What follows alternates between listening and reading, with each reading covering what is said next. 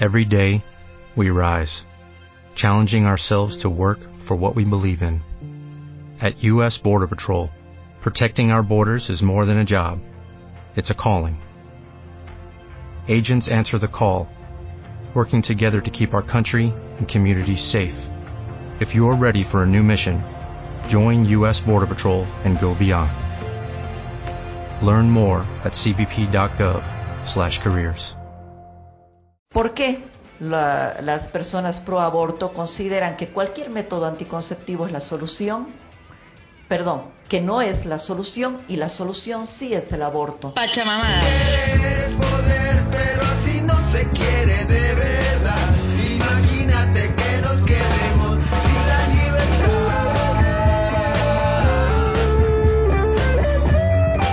de vivir en nuestro planeta. Bienvenidas en todas las personas que el día de hoy se sintonizan con Pachamama a través de la red de la diversidad Wayna Tambo. Yo soy Andy y en este episodio vamos a hablar sobre un tema muy consensuoso para las personas que no entiendan los derechos humanos y muy necesario para la marea verde de feministas: el aborto. En el principio escuchábamos a una persona pro aborto clandestino diciendo una de las frases que piensan que porque lo dicen es verdad, como que nosotros pretendemos olvidarnos de la educación sexual para usar el aborto de anticonceptivo. Solo hace falta leer un poquito, ni siquiera mucho, para saber que no estamos ni ahí de pretender que esa sea la norma. Bah, capaz como ellos entienden en la vida, eso tendría sentido, no lo sé. Pero lo que nosotras planteamos es más fácil. Educación sexual para decidir, anticonceptivos para no abortar, aborto legal para no morir. ¿Y por qué estamos hablando de esto? Porque hoy, si ustedes nos escuchan en vivo o el miércoles ocho de agosto, si escuchan a reprise, se decidió en el Senado argentino si la ley de interrupción voluntaria del embarazo se aprueba o no. Y porque esto, como que suele ser en las movidas de los derechos humanos, Argentina suele ser el país que impulsa la región de esta excepción. La Paz, Cochabamba, Sucre, Tarija, Santa Cruz y Tarapacá se unieron al Pañuelazo Internacional, que además estuvo presente en cuarenta países del mundo. Para empezar, damos la bienvenida a nuestra queridísima Denise Vargas con una nueva entrega de Historias que Transforman, directo desde Chabam.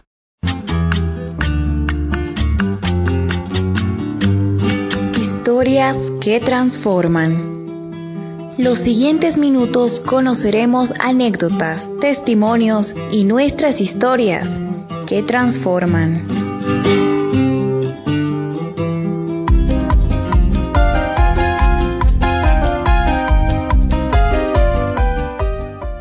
Es Abigail y yo milito en una organización que se llama Socialismo Revolucionario, que está aquí en Cochabamba, y básicamente es una organización política que, bueno, acompaña todas las luchas populares, ¿no? Principalmente de los sectores de trabajadores, mujeres trabajadoras. Mi lucha empieza sin tener mucha conciencia un poco de lo que, un análisis, digamos, de lo que es la problemática en sí, ¿no? Eh, yo desde muy muy joven o muy chica siempre he sido un poco rebelde, ¿no? En el sentido de siempre me he estado cuestionando por qué pasan las cosas que pasan, ¿no? El tema de la violencia hacia las mujeres, por ejemplo, o sea, los derechos que no tenemos muchas mujeres en nuestras mismas casas, ¿no? Ha sido una exper- parte de un proceso de experiencia personal, diría, de ver y sentir como mujer la opresión que vivimos, la explotación en general que vivimos las mujeres que pertenecemos a ciertos sectores de la de las clases sociales. Yo, por ejemplo, vengo de una familia clase media baja. Mi madre es maestra, mi padre era un comerciante minorista, pero bueno, siempre como batallando el día a día por, por sobrevivir, ¿no? Con, en diferentes circunstancias. Entonces me ha tocado ver distintos dramas sociales que hacen de a la población que tiene menos recursos, a la población que tiene menos ingresos. Es imprescindible que te, tú tomes una posición ante esta realidad.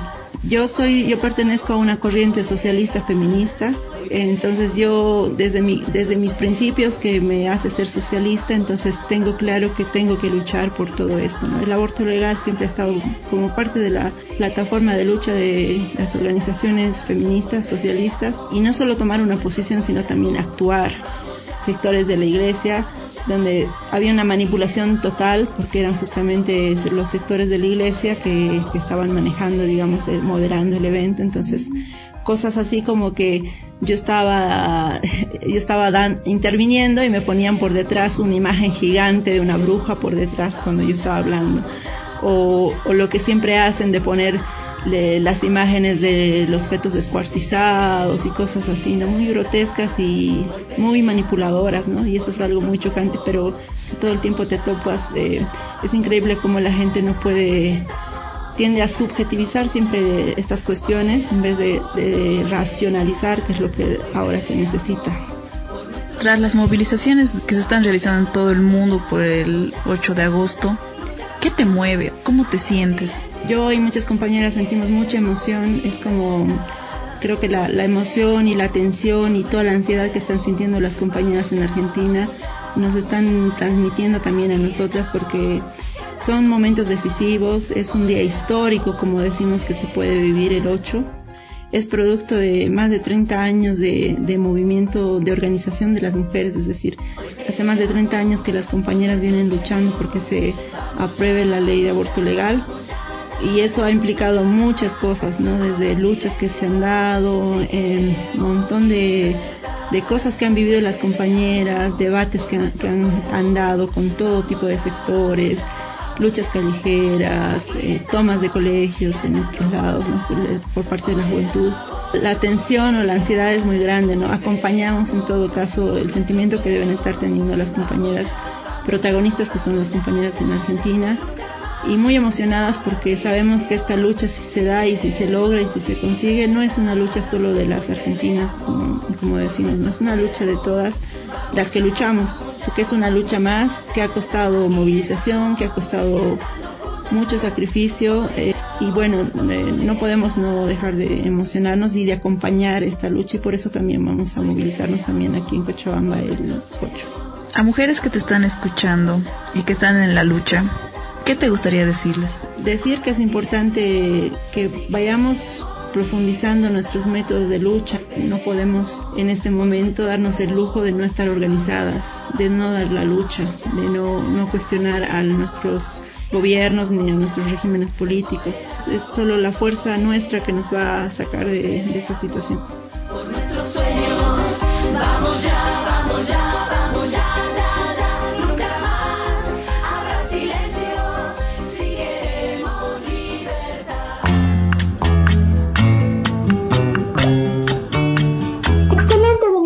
Muchas gracias por traer a nosotras una nueva historia sobre una de las chicas que organizó la acción por el aborto legal en La Yasta. La historia de mi aborto empieza el día que me entero que estoy embarazada. Eh, yo vivía con mi expareja, tenía dieciocho años y quedé embarazada eh, porque se rompió el forro. Y claramente nos estábamos cuidando porque no queríamos tener un bebé. Me sentía muy rara. Eh, lo que pasó es que tuve que esperar un, tres semanas para hacerme el test y efectivamente confirmarlo, así que en ese tiempo tuve oportunidad de pensar qué era lo que quería hacer. Eh, y con mucho miedo, porque como de eso no se habla, sobre todo para la gente de mi generación, era como difícil hablarlo con los padres, con alguna hermana. En nuestra charla no, no estaba la duda de si lo teníamos o no. O sea, eh, no sé, yo estaba súper convencida de que no, de que no, que no era el momento, de que no, no quería. Y por ningún lado eh, sentí que eso podía ser algo viable. No lo quería y me sentía mucho más responsable a mis veintidós años de decidir no ser madre en ese momento. Fue una decisión propia. Yo estaba de novia, no era un embarazo circunstancial de un desconocido. No lo consulté con mi novio, sí lo hablamos, pero no, no se me ocurrió pedirle permiso a nadie. Eh, así que lo primero que hice fue justamente comunicarme con una de mis compañeras y pedirle que me ponga en contacto con nuestras compañeras que practican socorrismo. El socorrismo es básicamente una red solidaria donde te aconsejan qué hacer en situaciones de embarazo no deseado, por ejemplo.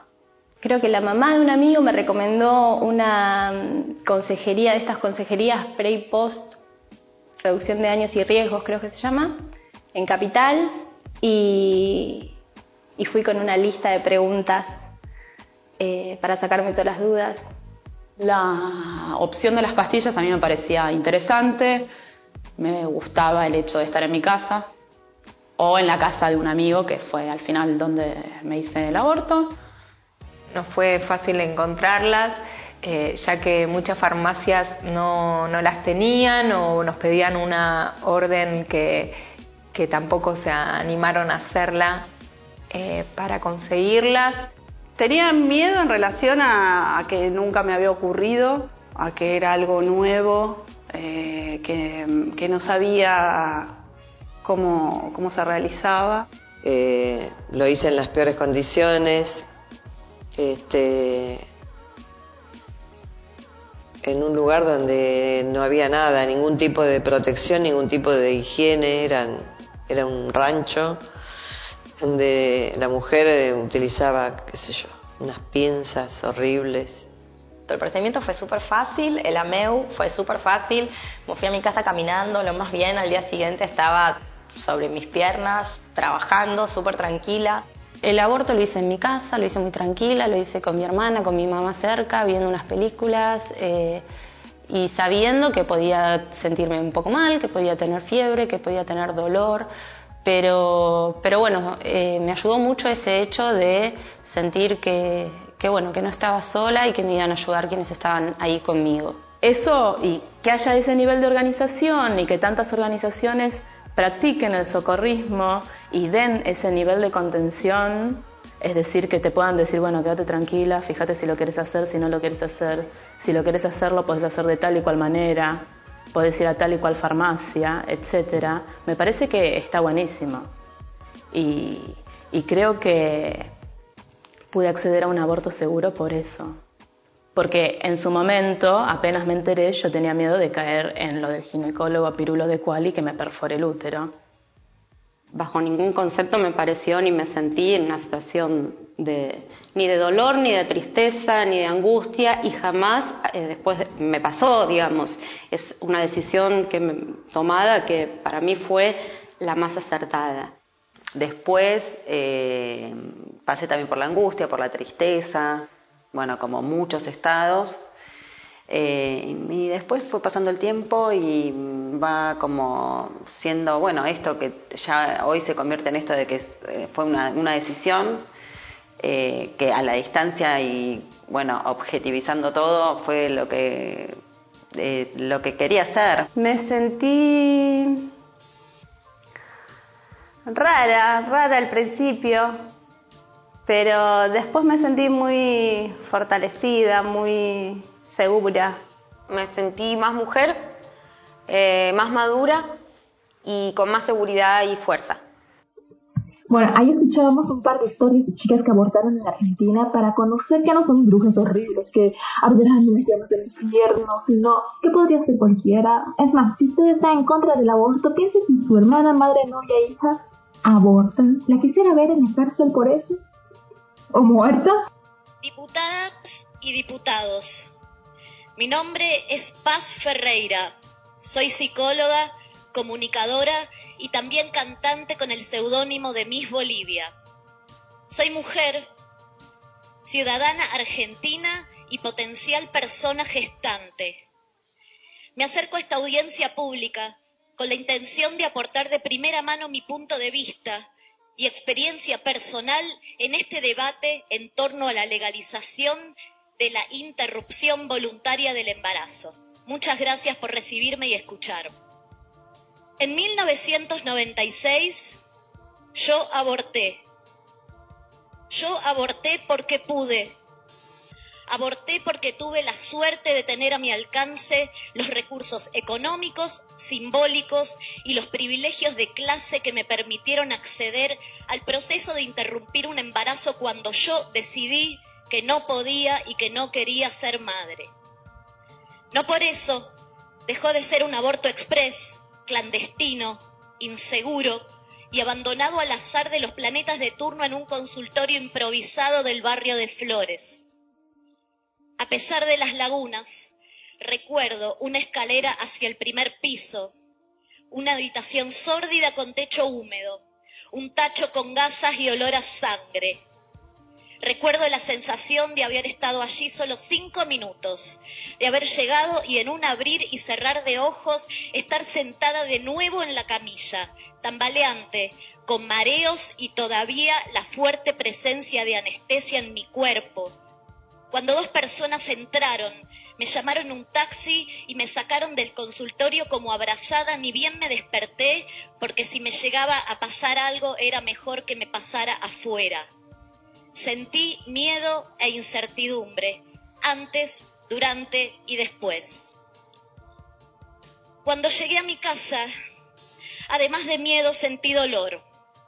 Un dolor fuerte en todo el cuerpo, pero sobre todo en la espalda, por llevar encima el peso de la mochila de la prohibición y la clandestinidad, la culpa y la desinformación, todo agravado por las secuelas de una educación formal amalgamada a una moral religiosa, retrógrada y patriarcal que nos formateó como sociedad.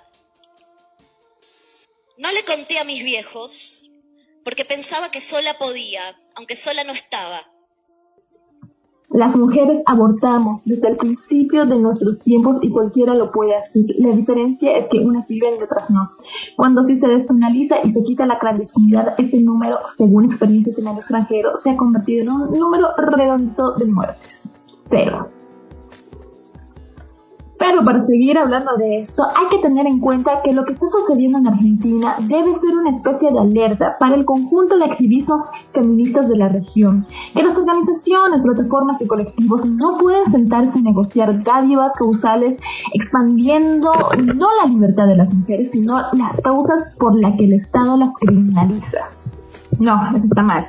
Tampoco vamos a permitir que ninguna persona en nombre del feminismo le eche flores a este gobierno patriarcal, misógino y machista que se llena de leyes que no puede cumplir. En otro capítulo hablaremos de eso.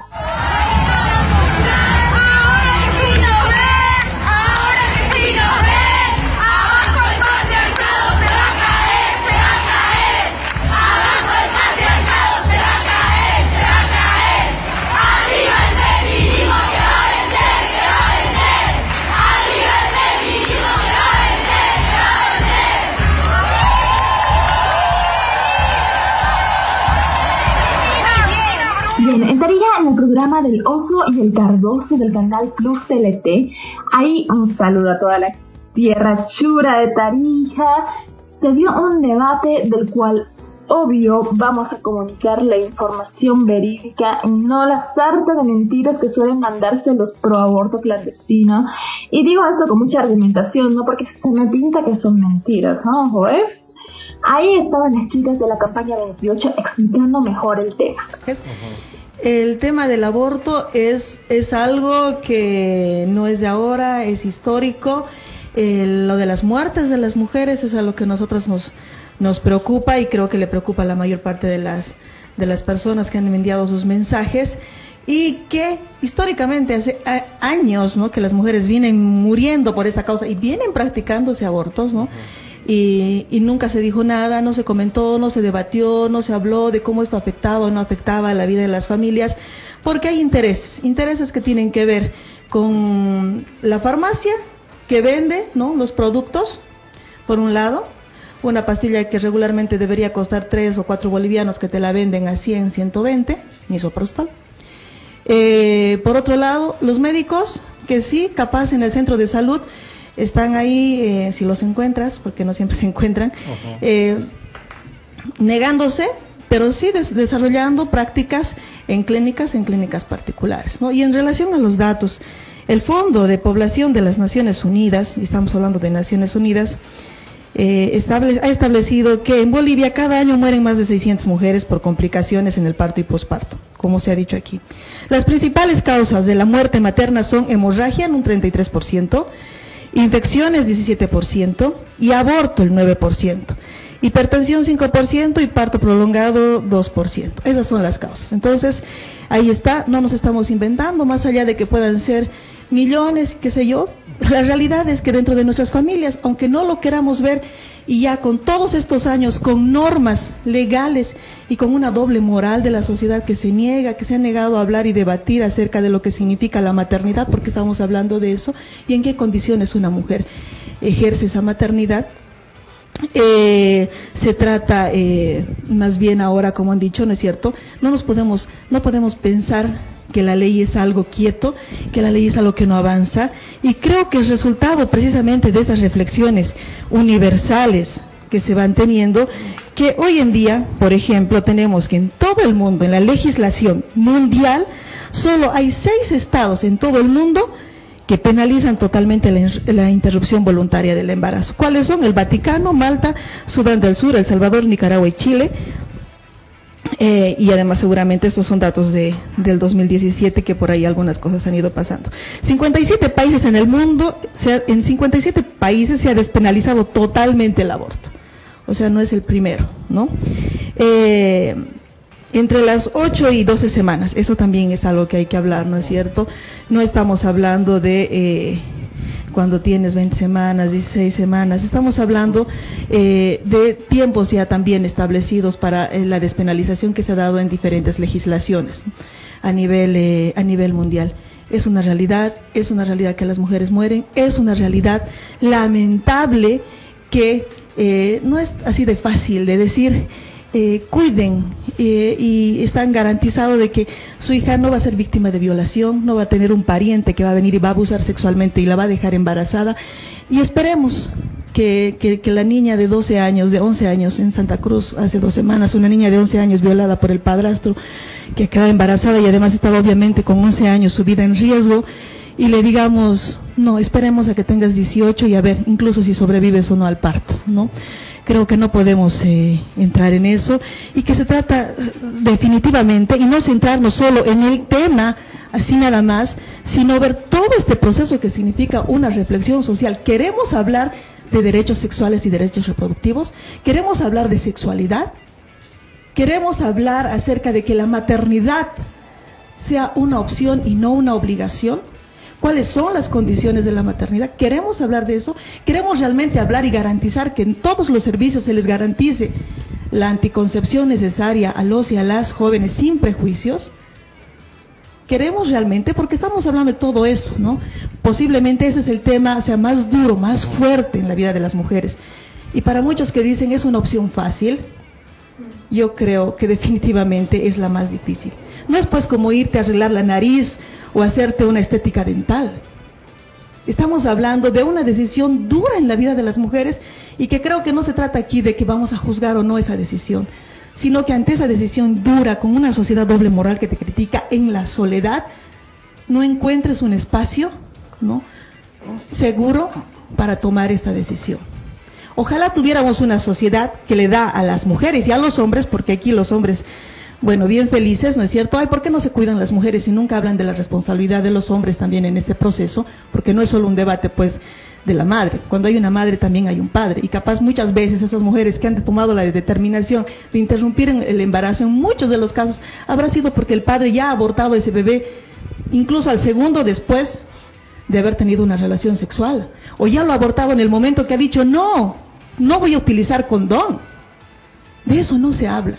Entonces, por eso nosotros creemos de que es un proceso que nos tiene que llevar. No estamos diciendo aquí ya queremos de una vez así, nada más porque sí, sino que es necesario que podamos debatir y hablar con honestidad, sincera y honestamente, ¿no es cierto? Y que nos movilicemos, pues. Entonces también nos movilicemos por todas las vidas de esos niños que no tienen que comer, que, que, que viven con, con padres que, que los han abandonado. O sea, en una coherencia también, ¿no es cierto? Pero ahora para nosotros la coherencia es de que hoy en día, con el aborto penalizado, las mujeres toman esa decisión dura, extrema, que no es fácil como ir al dentista. Y están muriendo, porque la mayor parte que toma esa decisión es porque no tiene las condiciones. Luego terminaban con las coplas divinas. El debate del aborto no es aborto sí o aborto no. El debate es aborto clandestino o aborto legal. Porque con o sin legislación, el aborto no se va a acabar. Y por favor, también dejemos de culparle a la mujer diciendo que por calenturienta se embaraza, que porque abre las piernas, que porque usa condón. Pues el mismo reclamo, en todo caso, debería ir primero al varón. Porque no sé si se han enterado que para hacer un feto se necesitan dos. Esto ha sido todo por hoy. Yo soy Andy y conmigo y con Luis será hasta la próxima semana. Y no se olvide, infórmese, difunda y cuestione.